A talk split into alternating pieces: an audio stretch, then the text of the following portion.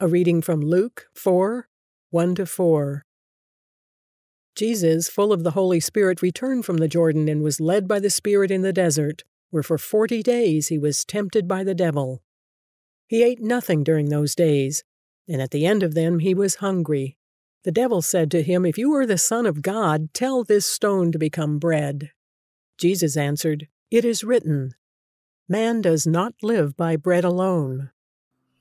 Well, uh, we go from uh, the baptism right into this uh, the temptations of, of, of Jesus. And i think this first how would you define this first temptation? Well it, would be kind of easy to dismiss it as silly right? It's like oh really? You're going to tempt him to turn a stone into a loaf of bread when he could when he spoke the universe into existence? But on the other hand if he's really not eaten for 40 days that might have been the most pressing thing on his mind is how do I get some bread into my body? And he, he was starving, right? So this was a very real temptation for material um, sustenance into his body. Yet he points, you know, I'm sure you're going to talk about this. He points, you know, man does not live by bread alone, but by every word that proceeds from. He's so he's in other words, he's relying on the voice of the Father here instead of a piece of bread, which might keep him alive um, what popped into my head as you were speaking was, gee, how Satan's nature never changes. Mm-hmm.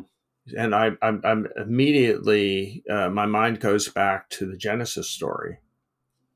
I think it's the third chapter, and how wily uh, hmm. the devil is.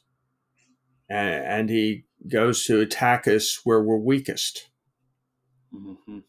And here, I mean, 40 days, anybody would be just screaming for, I mean, screaming for food. Yeah. Uh, but the, the devil's, uh, the devil says to Jesus, produce a miracle, said the tempter, and I may recognize you for who you are. But by implication, Satan is also saying, if you accede to my offer, you will forever bow down to me. Isn't that, isn't that the deal going on here? Satan is mm-hmm. trying to get Jesus not to be Jesus, but to be another slave of Satan.